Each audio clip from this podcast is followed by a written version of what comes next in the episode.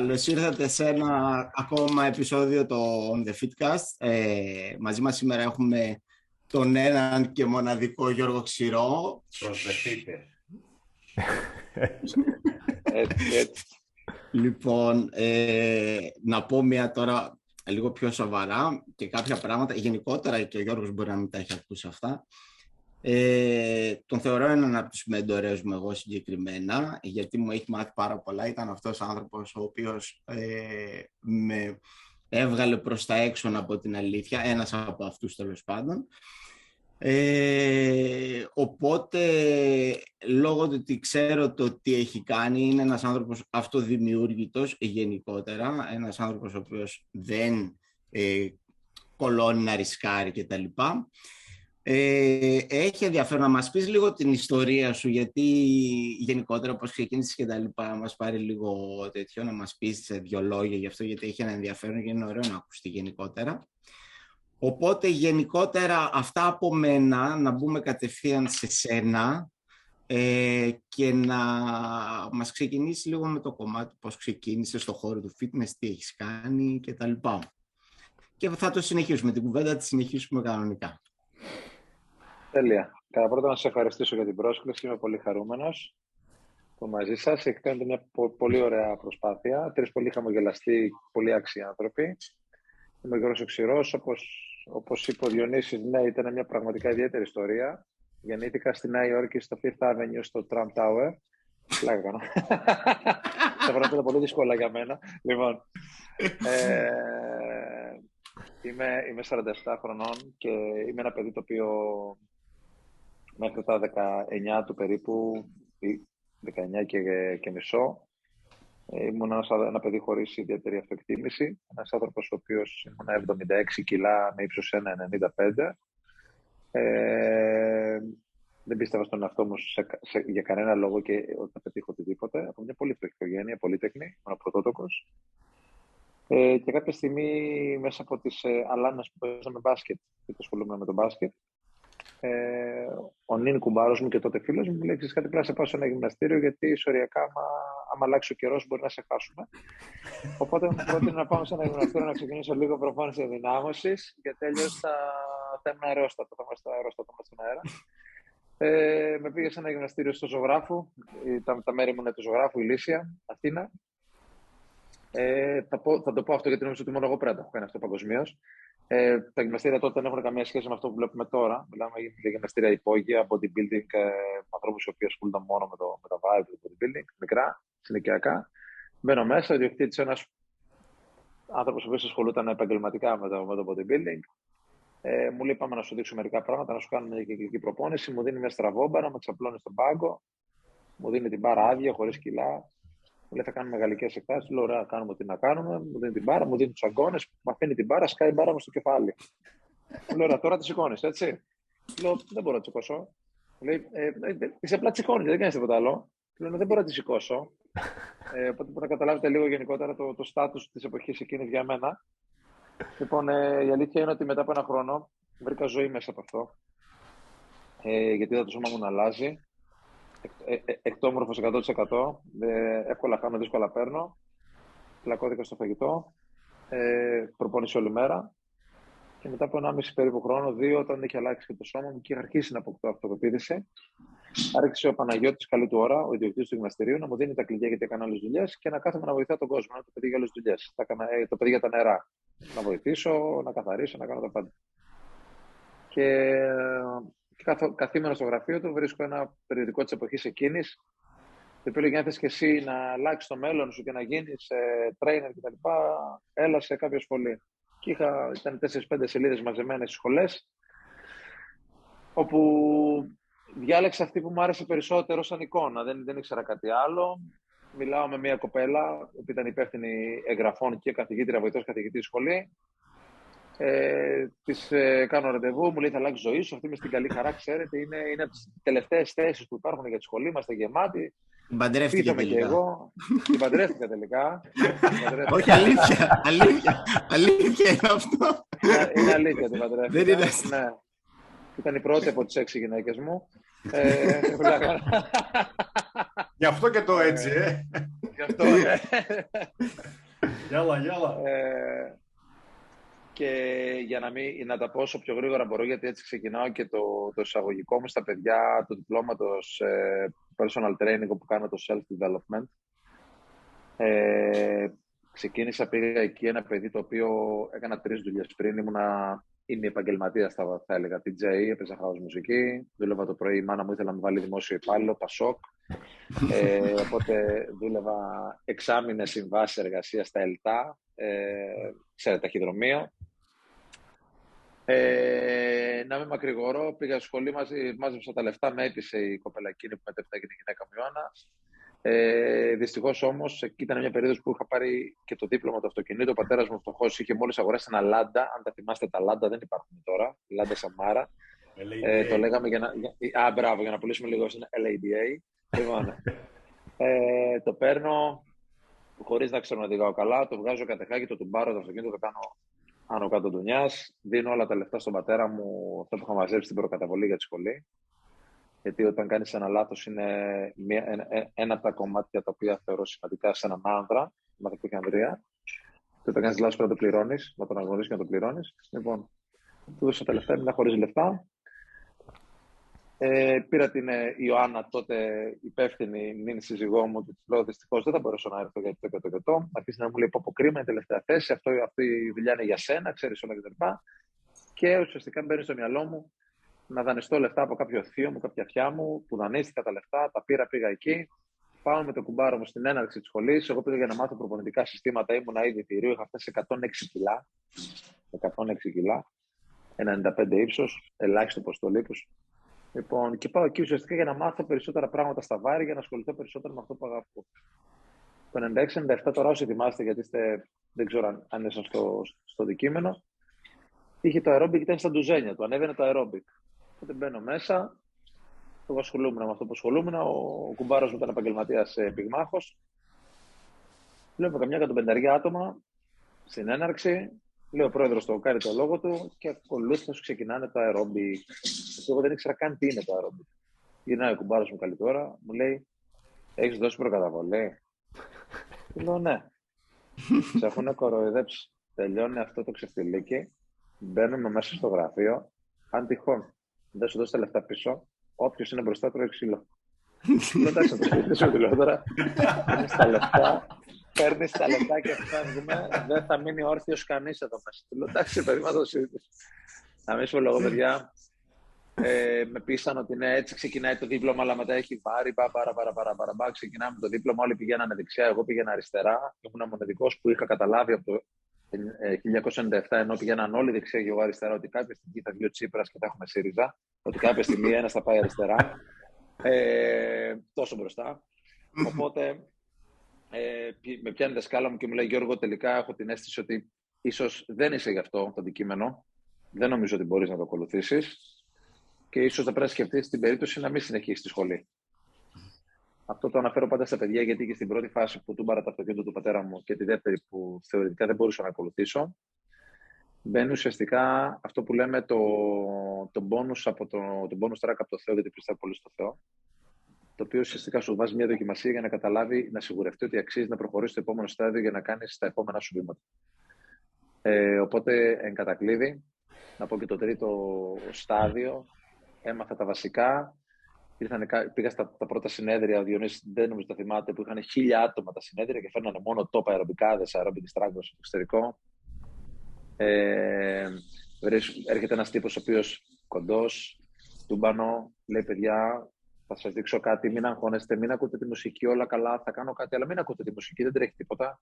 Ξεκινάει, βγαίνει από τη μουσική τελείως, αν, αν έχετε κάνει aerobic, off-beat τελείως, εγώ τότε και νέος και ψηλό άσχετο και να, και να είμαι εκτός, να τον ακούω και εκτός μουσική, λέω παιδιά, κάτι γίνεται εδώ. Κάνουν από κάτω μαζί του 500 άτομα, μένουν 5.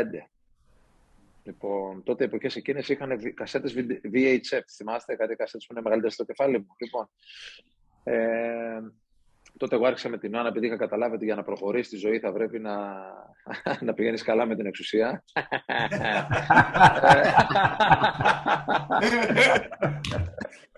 και βλέποντας πολλές πολλές ελληνικές ταινίες με πρωταγωνιστή τον Αρτέμι Μάτσα, η Γερμανοί είναι που στέλνει το καλό. ε, την είχα από κοντά για να μου δώσει κάποια βιντεοκασέτα του, του τύπου, γιατί δεν γίνεται να είναι τόσο άσχετος. Κάποιο μήνυμα ήθελε να πει ο άνθρωπος να μας περάσει, κάτι και να πει ο ποιητής. Ο ποιητής προφανώς ήταν 10 χρόνια μπροστά από τους υπόλοιπους. Ήταν ο δεύτερος που είδε τον Τζίπρα πριν από όλους τους υπόλοιπους. Δεν σύρια στην Ελλάδα. Λοιπόν, ε, μου δίνεις τι κασέτες, κάθομαι έξι μήνες με ένα χρόνο και το δουλεύω full αυτό το πράγμα. Και καταλαβαίνω ότι ο τύπος είναι σε άλλη διάσταση. Μετά από ένα χρόνο ουσιαστικά είναι σαν να ξέρετε, πολλές φορές παλεύεις για κάτι και απλά γίνεται κάποια στιγμή στο έτσι, just like that. Ε, Λες, οπατόδα.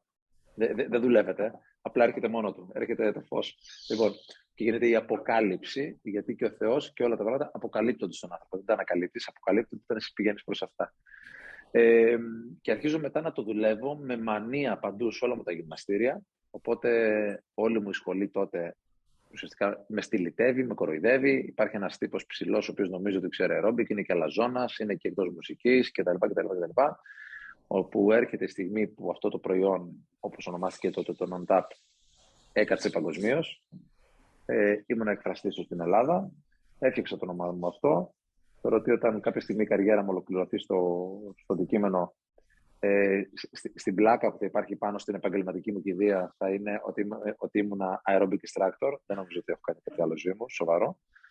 Ε, και ήταν η τρίτη φορά που ενώ όλοι με κορόιδευαν, εγώ πίστεψα στον εαυτό μου, αγαπούσα αυτό το οποίο έκανα και κατάφερα μέσα από αυτό να, να αναδειχθώ να εξελιχθώ, να γίνω καλύτερος σαν άνθρωπος, καλύτερος σαν επαγγελματίας και να δημιουργήσω όλη αυτή τη μεγάλη οικογένεια που τώρα λέγεται Studio One.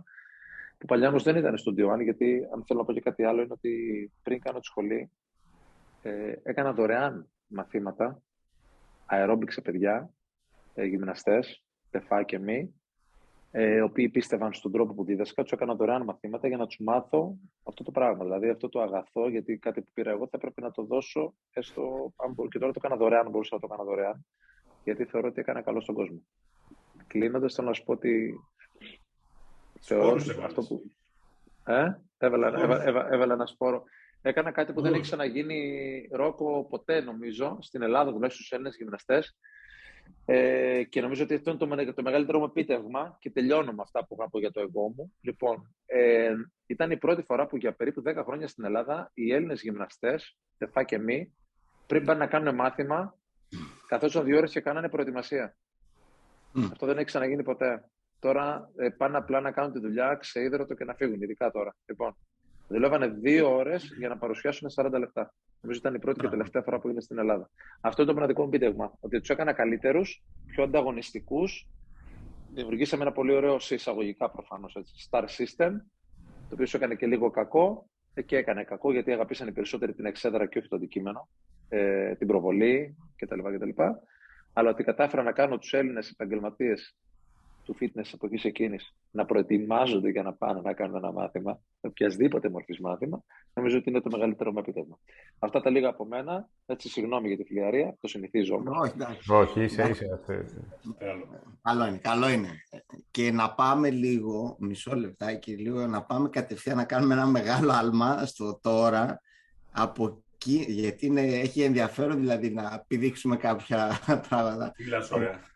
Σταμάτα βρε Από ποια άποψη; Δηλαδή μιλήσαμε για αυτό το κομμάτι Και πάμε να εκτοξευθούμε πραγματικά Γιατί και οι δύο Δηλαδή εγώ κάτω σας έχω τέλος πάντων Έτσι όπως σας βλέπω Αυτή τη στιγμή και ο Ρόκο και ο Γιώργος Γιάννη, δεν ξέρω αν το γνωρίζεις Ναι. ε, είναι και, Είστε και οι δύο ambassador ε, στον EREPS Γιώργο θες να μας πεις και Ρόκο δεν το έχουμε πει πλάκα πλάκα τόσο καιρό αυτό το κομμάτι. Είναι ένα πράγμα που κι εσύ είσαι, δεν, δεν, δεν μιλάς. Οπότε, να πούμε λίγο κάποια πράγματα για αυτό. Τι είναι αυτό, δηλαδή σαν ambassador, τι, τι κάνετε, τι έχετε στο, ποια είναι η αρμοδιότητά σας δηλαδή και τέτοια. Αν και εγώ, Γιώργο, συγγνώμη τώρα θα διακόψω, μετά την τελευταία ομιλία που έκανα στον Τζονί Ρέψ και αυτό που τους είπα, λέω, δεν θα έχει άλλη χρονιά. Θα, πούνε, θα πούνε σπίτι του. Αλλά έπρεπε. Είναι... έπρεπε. Όχι, όχι. Δεν είπες αυτά που έπρεπε να πεις. Ε, ζούμε στιγμές μεγάλων αλλαγών. Μεγάλων αλλαγών. το ήρεψ είναι το, βασικά να το πάμε διαφορετικά, στα, στα περισσότερα επαγγέλματα υπάρχουν μητρώα.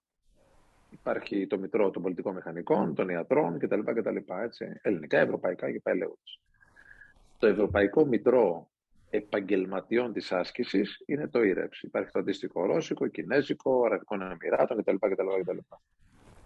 Μία ομάδα τεχνοκρατών η οποία εδρεύει στις Βρυξέλλες και οι οποίοι από όσο γνωρίζω δουλέψανε πάνω στο αγγλικό δίκαιο. Αγγλικό δίκαιο, να ξέρετε, είναι το πιο, ε, το πιο δυνατό δίκαιο ε, στην Ευρώπη. Δυστυχώς και το δικό μας το MOU, το, το μνημόνιο, ήταν σε αγγλικό δίκαιο.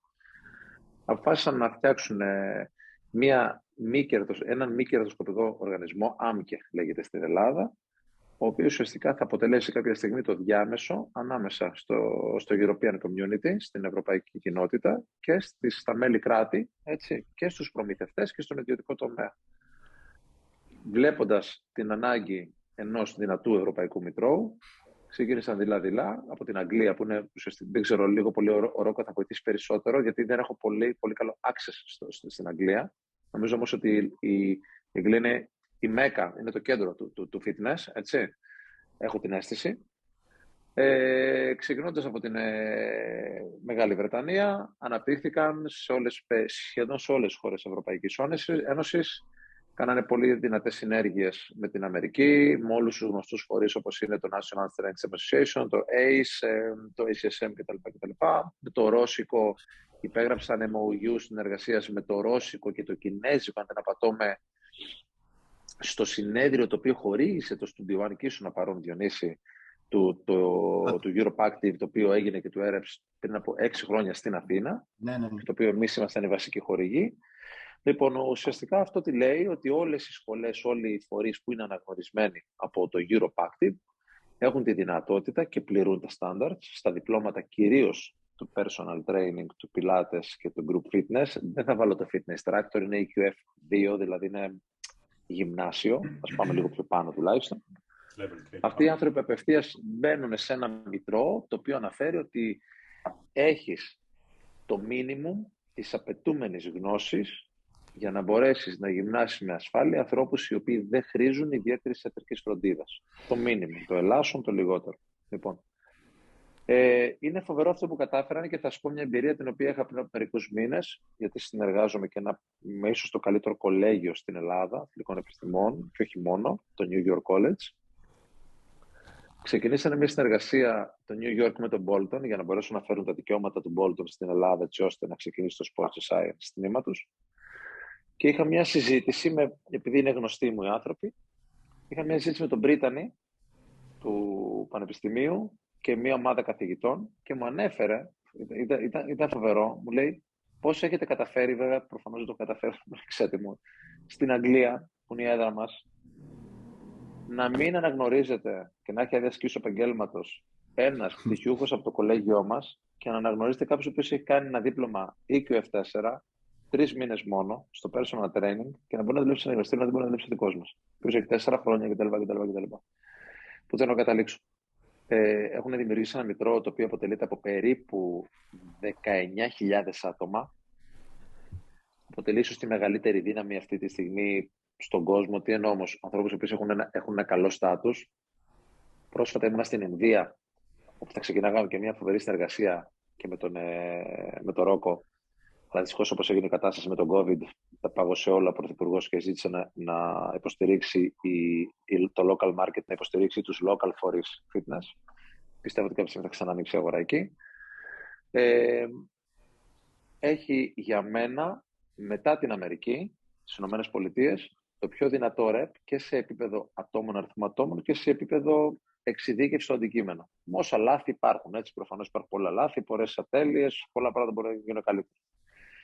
Ε, ο Διονύσης ξέρω ότι είμαστε accredited από το Europact πολλά 6-7 χρόνια. Ε, έχουμε πολύ στενές επαφές με το Europactive, γνωρίζουν και την προσωπική μου πορεία, γνωρίσανε και την προσωπική πορεία του Ρόκο. Ε, επέλεξαν μια ομάδα από 19, αν δεν απατώ, με το 22 είναι 19 ε, Ρόκο είμαστε. Έτσι, ναι. ήταν 21 νομίζω γίνανε 19, μειώθηκαν κατά 2. Ω επιτοπλίστων είναι group fitness instructors Διεθνούς Εμβέλειας και personal trainers. Έτσι είναι κάποιοι που είναι dance presenters, όπως είναι ο Tony Stone που είναι στο χώρο του αυτό που είναι. Ε, είναι ο Λορέντσο Σόμο. Ε, είναι η δική μας να πούμε τους δικούς μας. Είναι ο Μίριαν, ο Ταχυράη, είναι ο Τζίο Πάπου, είναι ο Γιώργος Σουμοπαδόπουλος. Είναι η Αναστασία Αλεξανδρίδη, είναι παιδιά δικά μας, ε, τα οποία κατάφεραν να ξεχωρίσουν στο στίβο του Group Fitness έτσι, στο International Circuit. Τι σημαίνει για μας; Είναι ένας τίτλος τιμής, δεν έχει κάτι άλλο. Συζητάμε να κάνουμε πράγματα. Έχουμε πολύ, πολύ ωραία σχέση και πολύ όμορφη σχέση και με τον Cliff Collins που είναι ουσιαστικά η μαμά του Europactive, έτσι το κέντρο, με τον Julian Berryman, ο οποίος είναι ο διευθυντής του, του φορέα αυτού. Ε, είναι τιμή μας, όπως και να έχει τον να είσαι στους 19, από τους 19.000, είναι ένας τίτλος τιμής, τρία χρόνια συναπτά, ξεκίνησε το 2020. Εγώ δεν έχω να πω κάτι άλλο. Ε, δεν ξέρω αν βοήθησα με τους λόγους μου. Νομίζω ότι μπορεί mm-hmm. να συνεχίσει ο Ρόκο. Όχι, αυτό και ουσιαστικά το, η, η κουβέντα τότε με τον Τζούλιαν έχει ξεκινήσει από σένα, Γιώργο. Mm-hmm. Στο Ουγγαρία και έχω αναλάβει κάποιο μάτι όσον αφορά το εκπαιδευτικό και στο κομμάτι το πώς πρέπει να θέτονται κάποια στάνταρ. Είναι ένα άιζο, εν πάση περιπτώσει, για να μπορούμε όλοι να μιλάμε την ίδια γλώσσα, αλλά και παρά αυτά να, να εξεταζόμαστε και να βλέπουμε τι γίνεται. Και αυτό που ανέφερα πριν για όσους είχαν δει την ομιλία, επειδή με τον Γιώργο μιλήσαμε μετά. Εγώ την είδα. ναι, δεν, δεν αντέχω καμιά φορά όταν ακούω κάποια πράγματα, γιατί επειδή έχουμε υπηρετούμε το χώρο, έτσι, ε, και αφενός να δείχνουμε το δάχτυλο σε εμάς, και αφετέρου όταν ακούμε κάτι, να μην κουνάμε το κεφάλι. Γι' αυτό μου άρεσε και ο Γιώργος σε αυτά που είπε, όταν, γιατί ήσουν, ήσουν στη Γερμανία, αν θυμάμαι καλά. Ναι, ναι, ναι, εκεί και έκανες, αυτή, έκανες πολύ ωραία ανάλυση για το χώρο και το τι έρχεται, γιατί πήγαμε σε ένα κομμάτι ότι, όχι μωρέ, τώρα όλα από το ίντερνετ και εσύ είσαι ένα άνθρωπος ο οποίος, στο λέω όσα χρόνια σε γνωρίζω, ότι είσαι 10 χρόνια μπροστά, έχεις ετοιμάσει μια πλατφόρμα, ήσουν έτοιμος. οπότε όποιος έχει να παραπονηθεί, είναι γιατί δεν ήταν έτοιμος. Έτσι, όταν είμαστε στο comfort zone, τα πράγματα λιμνάζουν. Και απλά εγώ το μόνο που είπα εκείνη ώρα και ε, να το πούμε και λίγο κομψά είναι ότι πολλοί ορθοί στενέψαν ε, όταν είπα αυτό, ότι πότε ναι, λέω, γιατί μας έλεγε αυτή η κυρία που ψιλοεκνευρίστηκα λίγο για τα standards και επειδή είναι assistant professor σε ένα πανεπιστήμιο, τα standards είναι πολύ καλά. Και απλά της έκανα μια ερώτηση πότε είναι τελευταία φορά, λέω, κυρία μου, λέω, που ε, έγινε άρση αδείας ή πιστοποίησης κάποιου personal trainer. Έτσι. Ε, δηλαδή, να σου πω για χειροπρακτικούς, ε, καλά, στην Ελλάδα δεν υπάρχει αυτό να υπάρχει άρση για κάτι. Έτσι, δεν υπάρχει κανένας. Δηλαδή, γίνεται ένα λάθος και όπως είπε ο Μαραντόνα, ήταν το χέρι του Θεού. λοιπόν, οπότε όμως όταν υπάρχει αυτό, αυτό υπάρχει αυτός ο φόβος και θα πάμε σε αυτό γιατί θέλω να σου πω μια ερώτηση γιατί στο κομμάτι της εκπαίδευσης ε, υπηρετείς και άλλο ένα τεράστιο ε, ρόλο. Πέρα ότι έφερες κάποια πράγματα από, το, από τα mid-90s να εντύλα ε, που όλοι κορυδεύανε με τα leg warmer Jane Fonda και πάμε και έβγαλες χιλιάδες κόσμο από τον καναπέ και τον είχες εκεί πάνω και όχι μόνο αυτό, έχεις στείλει και πολλά παιδιά στο εξωτερικό, Γιώργο, ε. Να τα λέμε αυτά. Ναι, ναι. Έχεις, έχεις, έχεις ταΐσει και πολλούς φορείς που ετοιμάσανε προγράμματα. Έχεις βελτιώσει πολλά προγράμματα. Έχεις πρόξει κόσμο και έχεις πει δεν ξέρω, αλλά σου προτείνω αυτόν, που δεν το κάνει κάπου πολλοί κόσμος, Γιώργο, αυτό. Να, να, να, ε, δεν ναι. του αρέσει τώρα. Ε, ναι. Okay. να τα λέμε, δεν είναι κακό. Γιατί είσαι στο χώρο του και θέλω ξέρεις, να σου πω.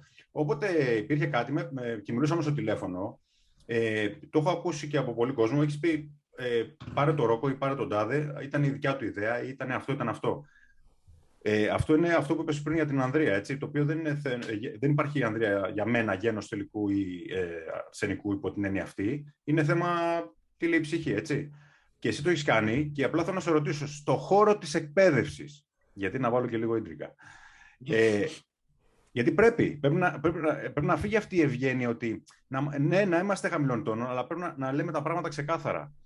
Ποιοι είναι οι πραγματικοί φορείς ε, ιδιωτικών εκπαιδευτηρίων πάνω σε αυτό που κάνουμε που έχουν ελεγχθεί; Θα σου απαντήσω με πολύ ειλικρινιά.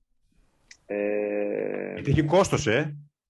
ε θα, θα, θα μιλήσω πολύ, πολύ ανοιχτά, γιατί δεν μας εκκρεμίζει το χτυλό μου.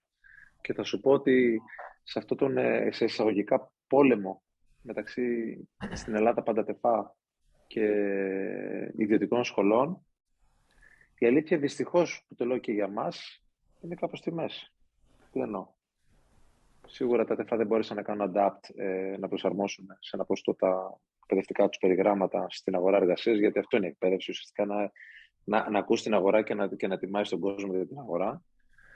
Απ' την άλλη, κάναμε και εμείς τραγικά λάθη και θα σας πούμε κάτι που δεν ξέρω αν πρέπει να το βγάλετε στον αέρα. Κόψτε το στο μοντάζ, νομίζω θα είναι πιο έξυπνο.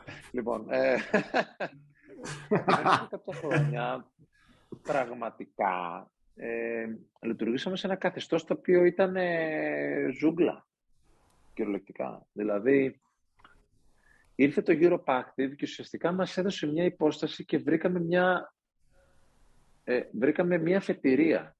Μια φετηρία, γιατί από πού είσαι αναγνωρισμένος; Είναι το κράτος σου, είναι κάποιες φορές από το εξωτερικό, είναι επειδή εσύ είσαι καθεστωτικός και είσαι...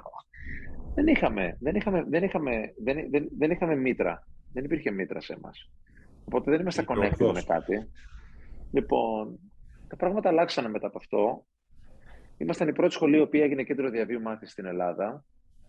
Και να δείτε και τα, τα, τα παράδοξα αυτού του κράτους. Κέντρο διαβίου μάθησης σημαίνει ότι ερχόταν μέχρι πρώτη ω κάποιος και έλεγχε τη δομή σου.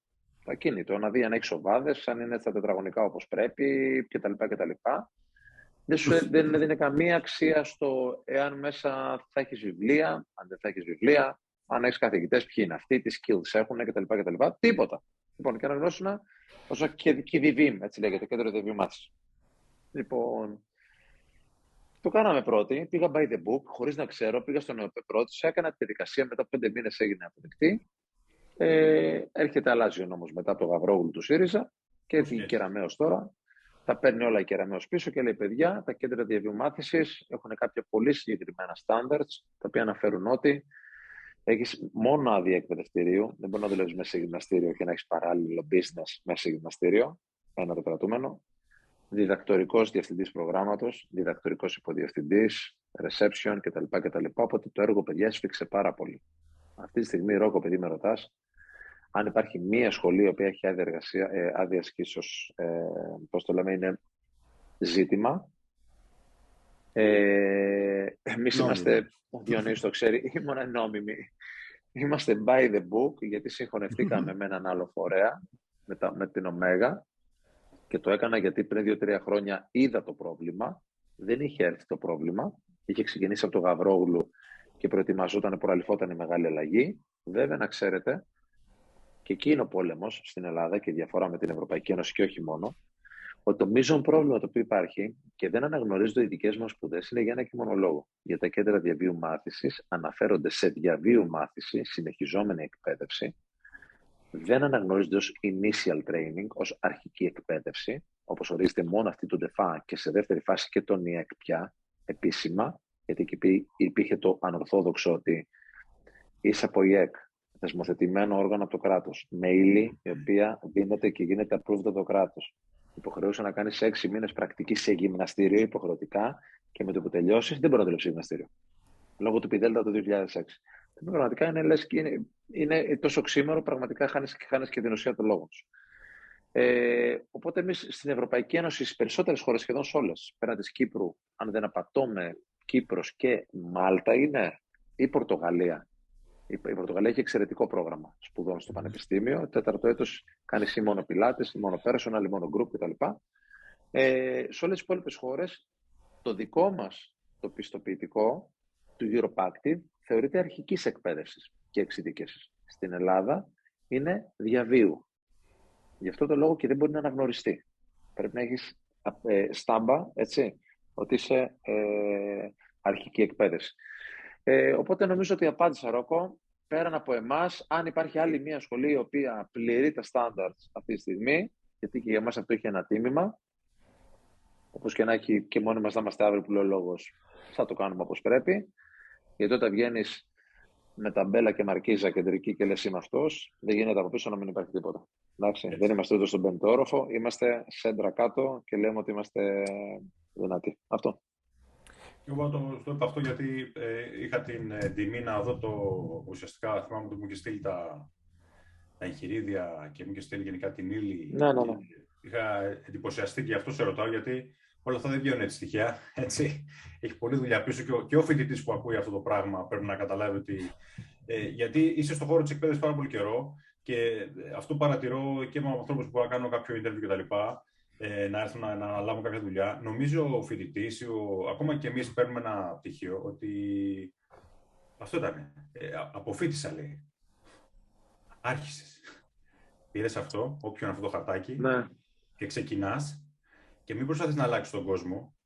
Ε, από, από αυτήν την έννοια, προσπάθησε να κάνεις το βαρετό κομμάτι focus, να βάλεις αυτές τις 10.000 ώρες στο να γίνεις πολύ καλός σε αυτό που κάνεις να χρησιμοποιήσεις τα μάτια σου, όχι το κινητό σου, για να μπορεί να κάνει μια, ε, να παρατηρεί και να χρησιμοποιήσεις αυτό για να κάνει ανάλυση. Είναι βαρετό. Αλλά εφόσον έχεις επιλέξει να κάνεις κάτι, είτε είσαι από τεφάκι, που το, το πάρα πολύ ωραία, είτε από τεφάκι μη, γυμναστής από τεφάκι μη, έτσι. Ε, δεν είναι τυχαίο όλο αυτό το σύγγραμμα που έχεις βάλει και σε όλες αυτές τα... Είναι 17 ξεχωριστά modules, αν θυμάμαι καλά; Ναι, ναι, ναι. ναι. 17 ήταν η παραμετροποίηση που κάναμε για, για το Ινδικό κράτος, γιατί με στενοχωρεί πολύ το γεγονός ότι ήταν μια τρομερά τιμητική ημέρα για, για εμένα. Και ξέρετε, είναι μερικές φορές, εγώ είμαι πολύ μεγαλύτερος από εσάς ηλικιακά, ε, ποτέ δεν επιβράβευσα τον εαυτό μου σε κάτι, απλά έλεγα, ωραία, αυτό πάμε στο επόμενο. Αλλά όταν είχα την τιμή και τη χαρά να κάνω ραντεβού και να δώσω τα χέρια με τον Υπουργό Ανάπτυξης και δεξιοτήτων της Ινδίας. Όπως συνειδητοποίησα, το να πας να κάνεις ραντεβού τον Υπουργό, τον αντίστοιχο της Ινδίας, στην Ελλάδα δεν έχει καμία σχέση. Και ήταν η πρώτη φορά που πέρασα από ένα απίστευτο assessment, το οποίο δεν το καταλάβαινα κιόλας τι γινόταν. Ήταν φοβερό, αυτό είναι μια άλλη ιστορία σε ένα άλλο podcast. Λοιπόν. Και γνώρισα. Εγώ την ξέρω την ιστορία. Φοβερή. Είναι, είναι τρομερές ιστορίες αυτές. Αυτά, αυτά μένουν στη ζωή και ότι είχα δίπλα μου και έναν άνθρωπο που ήταν το δεξί του χέρι, ο οποίος είναι ένας από τους 10 επιβρού ανθρώπους στο Forbes, έτσι είναι Και πήγα εκεί με το Studio One με τη σημαία, με την ε, κυρία που ήταν από το διπλωματικό σώμα της Ελλάδας στην Ινδία, στον Αδελχή. Και υπογράψαμε το MOU και τώρα αυτή τη στιγμή το Studio One έχει τη δυνατότητα να κάνει deliver όλα τα διπλώματα official ημάδε και σου επαγγέλματο σε μια χώρα 1 δις 325 εκατομμύρια περίπου ανθρώπους ε, και δεν μπορώ στην Ελλάδα να κάνω τη δουλειά μου. Παρά αυτά συνειδητοποίησα ότι έχουμε κάνει 10 πράγματα, ότι όταν πιστεύεις σε κάτι μπορείς να το πετύχεις, αλλά την άλλη λόγω θα σου πω κάτι και θα το κλείσω εδώ, γιατί πια, ξέρεις, μετά από κάποια ηλικία θα βλέπεις τα πράγματα λίγο πιο απλά. Ε, το 1% θα κάνει ό,τι είναι να κάνει. Πολύ κακολουθούν δεν θα αλλάξει ποτέ αυτό το στατιστικό. Θα είναι το ίδιο πάντα. Οπότε αυτό το 1%. Όποιος θεωρεί ότι είναι εκεί, απλά κάνει αυτό που πρέπει να κάνει γιατί είναι στο 1%. Υπάρχει 1% το οποίο είναι, κάνει leadership και 99% το οποίο είναι survivals. Δεν είναι καθόλου κακό. Είναι τέλειο. Έτσι, δεν υπάρχει καλό και κακό. Είναι άνθρωποι που κάνουν development και άνθρωποι που είναι survivals. Λοιπόν, ο καθένας επιλέγει που θέλει να είναι. Όλα είναι υπέροχα, αρκεί να είσαι τοποθετημένος και να είσαι δεσμευμένος για την αποστολή σου. Αν είσαι δεσμευμένος, όλα γίνονται. Αυτό. Εξαιρετικό αυτό. Έτσι ακριβώς. Έτσι. έτσι. Αυτό. Να ρωτήσω όμως κάτι ο Γιάννη. Ο Γιώργος ε, που, που ακούω τόση ώρα, ο Γιώργος που έκανε τα δωρεάν μαθήματα και ξεκίνησε τη σχολή και το όραμά του, πόσο έχει επηρεαστεί όλα αυτά τα χρόνια και έχει αλλάξει, έχει αλλάξει κάποια στιγμή, το χάσε το δρόμο του; Και γιατί το λέω αυτό, γιατί φτάνουμε σήμερα ας πούμε σε μια εποχή και φτάνεις λες, σε μια ηλικία που ακούω λίγο πριν που λες ότι κοίταξε σε αυτήν την ηλικία που έχω φτάσει το 1% είναι. Μήπως είναι λίγο έτσι σαν ένα Γιώργο που έχει κουραστεί, αλλά όχι το Γιώργο που θα φέρει την αλλαγή. Πλέον είναι αυτό; Γιατί αν πιστεύουμε ότι... Ε. Εγώ έτσι όπως το έχω στο μυαλό μου και να το πω κιόλας και ε, με με την επαφή που δεν έχουμε προσωπική, αλλά αυτά που στο χώρο κινούμαστε, τέλος πάντων. Ε, ο, ο Γιώργος είναι ένας άνθρωπος που μπορεί να φέρει την αλλαγή. Ο έχει Γιώργος τη δύναμη. Είναι μπορεί να κάνει... Ναι, ναι, έχει τη δύναμη να κάνει Γιώργος είναι πονηρός. μόνο πονηρός δεν είναι. Λοιπόν, κοίτα Γιάννη, ε, είμαι ένας άνθρωπος ο οποίος υπηρετώ αυτό που κάνω. Ε, είμαι ένας άνθρωπος ο οποίος έκανα ό,τι έκανα όχι βλέποντας την τελική εικόνα. Εγώ πήγα ανάποδα. Καταλαβες. Όλος ο κόσμος βλέπει την τελική εικόνα. Θα γίνω πλούσιος. Αλλά δεν βλέπει τη διαδρομή για να γίνει πλούσιος. Καταλαβες. Όλοι βλέπουν μία εικόνα τελική. Έτσι. Την Ιθάκη, όταν φτάσει στην Ιθάκη, θα τη βρει πτωχική. Δεν είπα να τη βρει πλούσια. Το ταξίδι είναι. Έτσι. Λοιπόν, έχω κάνει, έχω κάνει εννοείται πίσω στη δουλειά και την έκανα στα 28 μου. Όντας ένας πολύ καλός αερομπικάς αφού κάποια χρόνια. Και κάποια στιγμή είχα το, τη φοβία που είχαν όλοι οι γυμναστές. Δεν έχω καταλάβει αυτό. Πρέπει να το έχουν μόνο οι γυμναστές το μεταξύ. Δεν υπάρχει άλλος κλάδος. Όπου λέω, φίλε, για πόσα χρόνια θα το κάνω αυτό. Ακόμα πρέπει να αλλάξω δουλειά.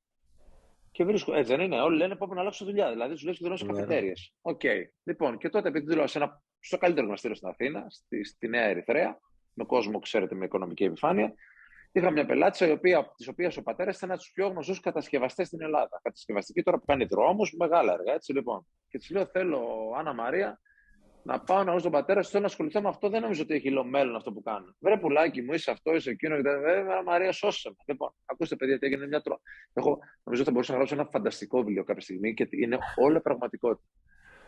Πάω στον τύπο, έχει ένα γραφείο τώρα πάνω στην Κυφυσίας. Ξέρετε, το γραφείο θέλεις παπάκι για να πας από το, την πόρτα στο γραφείο να κάτσεις. Κάθομαι που λέτε, με κοιτάει ότι πας 70 χρονών, μου λέει τι κάνεις. Έχω μάθει για την, από την κόρη μου το και το. Λέω ναι, μια χαρά. Τι σκέφτεσαι να κάνεις, λέω θέλω να αλλάξω και τα λοιπά επάγγελμα, γιατί βλέπω ότι δεν υπάρχει άγχος, ότι δεν υπάρχει μέλλον. Μου λέει ναι, αλλά ξέρεις, έχω ακούσει ότι είσαι καλός. Λέω ναι, ξέρετε, αλλά δεν υπάρχει μέλλον. Μου λέει τι μπορείς να κάνεις. Λέω εγώ είμαι κατασκευαστής. Μου λέει έχεις πτυχίο τέτοιο, όχι, έχεις αυτό, όχι. Μου λέει κοίτα, αν χρειαστώ κάποιο, θα χρειαστώ κάποιο, μου λέει με παπάκι, με μηχανάκι, για να κάνεις θελήματα. Του λέω μέσα. Του λέω, είσαι σίγουρος, μου λέει έτσι. Θα κάνεις θελήματα. Του λέω, δεν έχω κανένα θέμα σταθερή δουλειά να είναι 8 ώρες. Προσέξτε, αυτό μας το βάζουν οι γονείς μας πάντα. Το θέμα είναι ότι έχουν πάρει και μια περίοδο γονείς. Λοιπόν, μου λέει, είσαι σίγουρος, λέω ναι. OK, okay, μου λέει. Είναι, μου λέει, Πέμπτη από Δευτέρα να το ξεκινήσουμε. Του λέω, OK. Okay. Σηκώνομαι να φύγω. Προχωράω προς την πόρτα. Πάω να ανοίξω την πόρτα, μου λέει, να σε ρωτήσω, μου λέει κάτι. Για να του παρακαλώ. Δεν μου κάνεις πλάκα, λέει τόση ώρα, έτσι. Τι λέω, τι εννοείται, μεταξύ μιλάμε τύπος που είναι στην τηλεόραση, παίχτη. Λέω, τι εννοείται. Φύγε βρε αγοράκι μου γλυκό που θες να γίνεις. Μου λέει τώρα ντελιβερά στο παιδί για τα νερά, 27 χρονών. Φύγε, κλείσε την πόρτα και μην ξαναγυρίσεις ποτέ να κοιτάξεις πίσω. Του λέω, μα κλείσε την πόρτα. Μου λέει, προσέξτε, αλλάζει το του, κλείσε την πόρτα και μην ξαναγυρίσεις πίσω να δεις. Κάνε αυτό το οποίο κάνεις τώρα. Παιδιά, αυτός ο άνθρωπος λειτουργεί ουσιαστικά ως καταλήτη στη ζωή μου, γιατί και εγώ λίγο ψύχησα. Και εγώ δεν πίστεψα κάποια στιγμή. Και βρέθηκε ο άνθρωπος, που αυτός ο άνθρωπος δεν ήταν ο συγκεκριμένος, ήταν Θεός. Γιατί ο Θεός, ξέρετε, δεν μας μιλάει όταν κοιμόμαστε, έρχεται από πάνω και σου λέει τι κάνεις, Γιώργο; Σου μιλάει μέσα από ανθρώπους. Σου δίνει τα μηνύματα μέσα από ανθρώπους. Και μου πει κάτι, προχώρα το δρόμο σου. Μην μη γονατίζεις. Οπότε, Γιάννη, έρχομαι και σου λέω ότι στα 47. Το θέμα δεν είμαι εγώ. Το θέμα είναι οι νέοι. Αυτοί θα αλλάξουν τον κόσμο, αυτοί θα δημιουργήσουν το δικό τους περιβάλλον, το δικό τους κόσμο. Εγώ σιγά σιγά, εσείς είστε πιο νέοι από μένα. Το, το, το leading ε, community, το, το δικό σας, είναι τώρα στα επόμενα πέντε χρόνια. Εγώ σιγά σιγά πάω στα 50 μου, 55. Και σιγά σιγά εγώ πρέπει να κάθομαι, θεωρητικά, να απολαμβάνω να δίνω κάποια guidelines, αλλά να έρχονται παιδιά 30-35 χρόνια και να μου λένε Γιώργο ή θείο Γιώργο ή παππού Γιώργο. Νομίζω ότι έχουμε πάει σε άλλη γενιά στο fitness και αυτό και να πω αχ τι ωραίο, τι ωραίο που το κάνουν τα νέα τα παιδιά. Δεν το λέω γιατί έχω κουραστεί, το λέω γιατί περιμένω να δω κάτι. Περιμένω να δω ενέργεια από τον κόσμο. Περιμένω να δω από τον κόσμο διάθεση. Περιμένω να δω φωτιά. Και το μόνο που βλέπω είναι μαυρίλα. Οπότε ναι, δεν είμαι πολύ αισιόδοξος για τον κόσμο που έρχεται, είμαι ειλικρινής, έτσι. Δεν είμαι πολύ αισιόδοξος για το κομμάτι του fitness όπως σήμερα ορίζεται, όπως σήμερα ορίζεται, στη Meta-COVID, που δεν είναι Meta-COVID ακόμα, είναι νυν COVID η κατάσταση, νομίζω ότι ζούμε μία Metaverse περίοδο, είναι, είναι μία Meta-Fitness περίοδο, έτσι, ελληνιστή, που ακόμα το νιώθουμε ότι γίνεται, δεν την καταλαβαίνουμε, γίνεται όμως, την νιώθουμε ότι γίνεται, αλλά δεν ξέρουμε τι γίνεται και απλά θα το δούμε μπροστά μας. Κάπως έτσι, δεν ξέρω να σε βοήθησα ή να σε μπέρδεψα περισσότερο. Όχι, με, με, με κάλυψες ε, και νομίζω ότι, ότι επικεντρώνει... Ε, η απάντησή σου ήταν ε, αυτό που ήθελα να ακούσω στην ουσία, γιατί ε, όλο αυτό που έχεις στήσει και συζητάμε και την πορεία σου, ε, το έχεις στήσει με τον τρόπο σκέψης σου και, και, και από ό,τι έχω καταλάβει ε, στηρίζεις πάρα πολύ, όχι μόνο τώρα που έχεις φτάσει στα 47 σου, πάντα στηρίζεις. Και το είπε και ο Διονύσης στην αρχή, έτσι δεν είναι; Πάντα έλεγες, προχώρα, χτύπαγε στην πλάτη και λες πάμε. Και οι περισσότεροι τι λένε, ε, εγώ λένε, δεν, λέει, δεν λέμε πάμε όλοι μαζί. Λένε εγώ. Κάποια στιγμή ήταν ο, ο, ο, φίλος, ο κοινός μας φίλος ο Μεριάν, και είναι ένας από τους καλύτερους γυμναστές στην Ευρώπη, γυμναστές, όχι μόνο aerobic tractor, τον μειώνει, όπως είναι και ο Διονύσης, ένας από τους καλύτερους γυμναστές, δεν είναι μόνο aerobic tractor στην Ευρώπη. Ε, και θα πήγαινε σε ένα μεγάλο διαγωνισμό στη Γαλλία. Την πρώτη του φορά. Μου λέει, δάσκαλε να σου δείξω τη χορογραφία. λέω, τι να δω. Τη χορογραφία. Του λέω, δείξτε μου. Την κάνει, του λέω, μια χαρά, τέλεια. Ναι, μου λέει, ε, πώς ε, η δασκαλία μου θα είναι, του λέω, δεν χρειάζεται να το. Λέω, τι, κάνε αυτό που θέλεις. Να μου πεις, κάνε, να μην σου πω τίποτα. Κάτω όπως πρέπει. Είναι έτοιμο. Δεν χρειάζεται να δω κάτι. Εγώ αυτό που είναι να κάνω με τους ανθρώπους, Γιάννη, μου το έχω κάνει. Αυτά που είναι να πω, θα τα πω. Το θέμα δεν είναι τι θα πω εγώ. Το θέμα είναι τι θα κάνουν οι άλλοι. Καταλαβέ. Και εκεί βλέπεις ότι έχεις πει τα ίδια πράγματα σε 500 και θα τα κάνουν οι 5. Δεν είναι κακό να είναι το 1%. Γιατί δεν θα μπορούσε να, να, να, να είναι περισσότερο από το 1%. Είναι καλό το 1%. Έτσι. Βγήκανε 10 άνθρωποι, όπως είναι ο Διονύσης, ο οποίος ό,τι ευκαιρία του δόθηκε την άρπαξε από τα μαλλιά.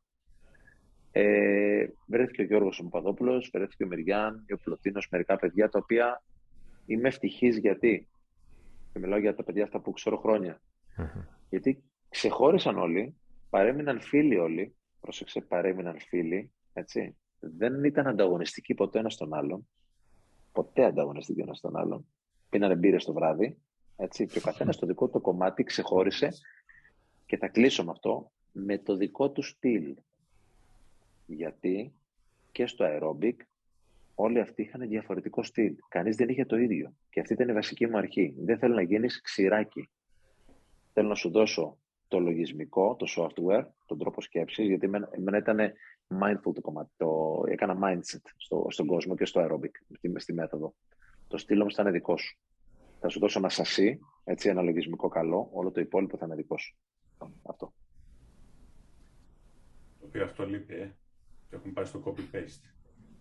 Ε, τώρα να σου πω κάτι. Τώρα το έχουν πάει στο copy-paste. Τώρα με, με αυτή τη διαδικασία του ίντερνετ, όλοι βλέπουν τους πάντες και όλοι κάνουν τα ίδια. Δηλαδή το aerobic πέθανε. Να είμαστε ειλικρινείς. Έτσι, πέθανε. Αυτή τη στιγμή είναι τα λίστια. Δεν, δεν είναι το πρώτο προϊόν. Αυτή τη στιγμή αυτό είναι μια ωραία ερώτηση. Τι γίνεται στην Ευρώπη και τι γίνεται στην Ελλάδα. Δεν υπάρχει καμία σχέση, έτσι. Στην Ελλάδα ζει και βασιλεύει το πιλάτες. Στην Ευρώπη και στην Αμερική είναι το personal. Ή προπόνηση hit ή προπόνηση άλλου τύπου. Αυτό είναι μια τεράστια διαφορά. Δηλαδή, είναι, αυτός συμβαίνει μόνος στην Ελλάδα. Έτσι. είναι φοβερό. Και εδώ πέρα πρέπει να αναζητήσουμε όλε τις ευθύνες μας, γιατί δεν είναι λογικό μία και μόνο μέθοδος να είναι από πάνω από τη γενική αρχή που ονομάζεται personal. Γιατί personal είναι η βάση, είναι, είναι το όλον.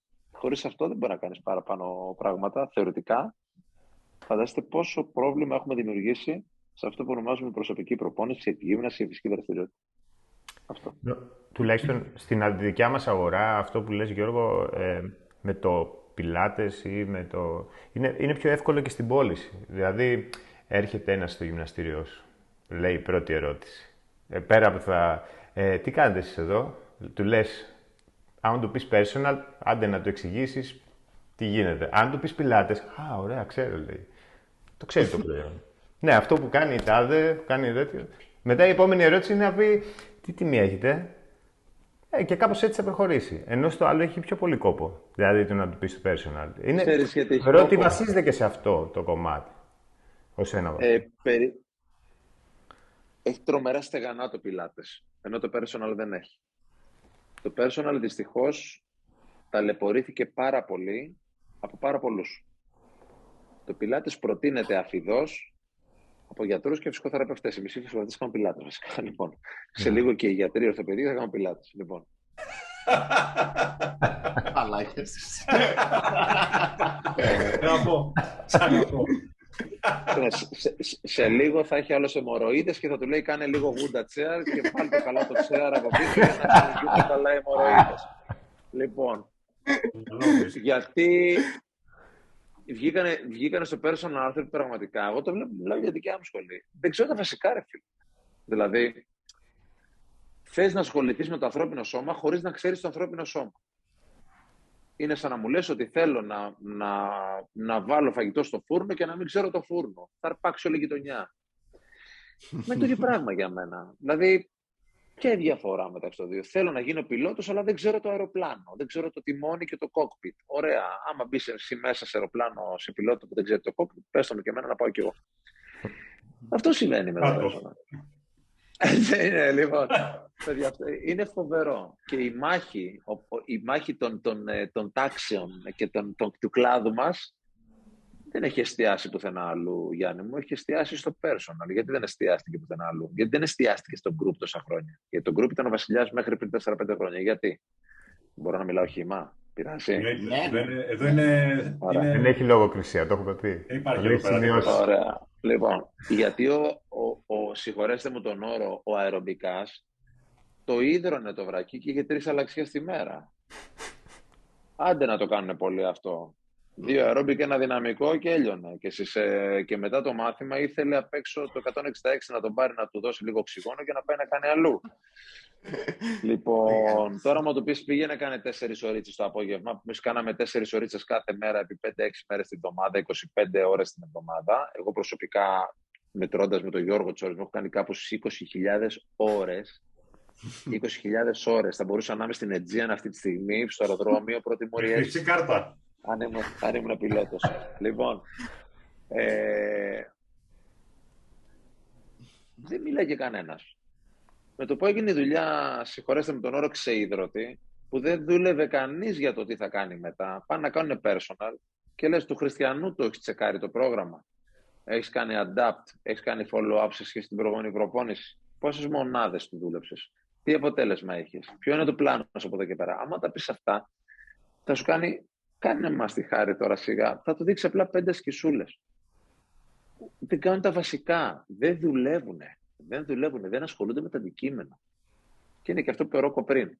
Έκανες το initial. OK, okay, lifelong δεν θα κάνεις. Δεν θα εξελιχθείς καθόλου. Μα δεν υπάρχει κάποιο να τον ελέγξει, Γιώργο μου. Δηλαδή, εννοείται, ε, εννοείται, εννοείται. Έτσι, σε, εδώ, ακόμα και στο, τώρα, σαν σα, γιατρός χειροπρακτικής, οφείλω να, να, κάνω κάποια πράγματα κάθε χρόνο. Αν δεν τα κάνω, ξέρεις, σου λένε αδερφούλη, φέρ την αδειούλα σου εδώ. Έλα. Αυτό... Όσο δεν υπάρχει όμως assessment πάνω, εκεί μπαίνει αυτό που λέμε ο ορισμός του 1%. Ναι, ε, είναι αυτοί από μόνοι τους. Δεν το πήρα αρνητικά και εγώ πριν. Δηλαδή, και αυτό, καταλαβαίνω τι λέει ο Γιάννης, γιατί έχουμε κάνει πάρα πολλές συζητήσεις με τον Γιάννη για το συγκεκριμένο θέμα. Γιατί ξέρει πόσο εκνευρίζομαι, θα σου πω γιατί εκνευρίζομαι και είμαι λίγο έντονος με αυτό το κομμάτι. Είμαι μεγάλο καθήκη, γιατί όταν έρχομαι στην Ελλάδα πηγαίνω σε γυμναστήρια και κοιτάω. Ακόμα και τώρα με τον COVID πήγα. Θα σου πω ότι με ενοχλεί πάρα πολύ. Δεν θα σου μιλήσω για το ιστορικό, που με εκνευρίζει πάρα πολύ. Δεν, με, δεν, δεν θα σου πω για το κομμάτι ότι δεν ξέρω πήγαινε στο Γιάννη, πήγαινε στο Διονύση, πήγαινε στο... Δεν το ξέρω, θα, θα σου πω. Τα ξέρουν όλα. Έτσι. Δεν είναι κακό να πεις δεν ξέρω. Και να σου πω κάτι. Και να το ξέρω κάτι, πολλές φορές λέω δεν ξέρω για να με πάρει λίγο στα σοβαρά. Να σου το πω και έτσι. Λέω δώσε μου δύο μέρες. Θα σου πω το άλλο.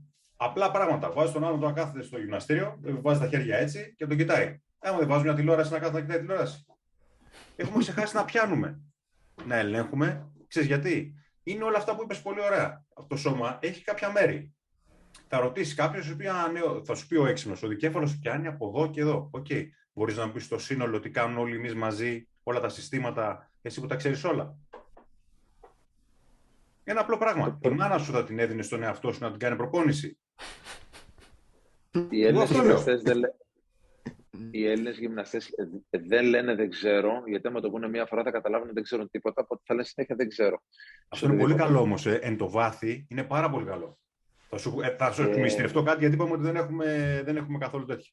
Εγώ πέρασα, ναι, πριν ε, περίπου έξι μήνες πέρασα μεγάλη κρυσάρα. Ότι λέω τελικά, γιατί μου, ε, ε μου, μου έτυχε μια υπόθεση, εν πάση περιπτώσει, η οποία με έφερε σε ένα σημείο και λέω, μεγάλε, μετά από αλήθεια, τι κάνεις τώρα εδώ πέρα, δεν τρέπεσαι; Γιατί ήταν μια, μια πολύ δύσκολη μπάση. Θα σου πω ακριβώς. Ο όμικρον 4, τον Εύρο, έβγαινε από τον όμικρον 5 και το όμικρον 5 έβγαινε από το όμικρον 4. Τα έχει ο άλλος έτοιμο ότι έβγαλε μια σπονδυλική ναι, στήλη.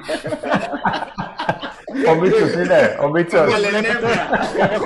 Έχω πολύ ενδιαφέρουσα ζωή. Με αυτά παίζω όλη μέρα. Κάνει ένα κρανίο. Όχι, το έχω θάψει πίσω.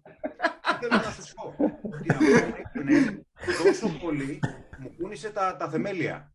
Ότι λέω πού πάω; Έτσι. Που εντάξει, είναι μια, δηλαδή είναι η δεύτερη φορά που τυχαίνει η γιατί μίλησε και εμένα από τους μέντορες μου, λέει μια φορά το έχω δει.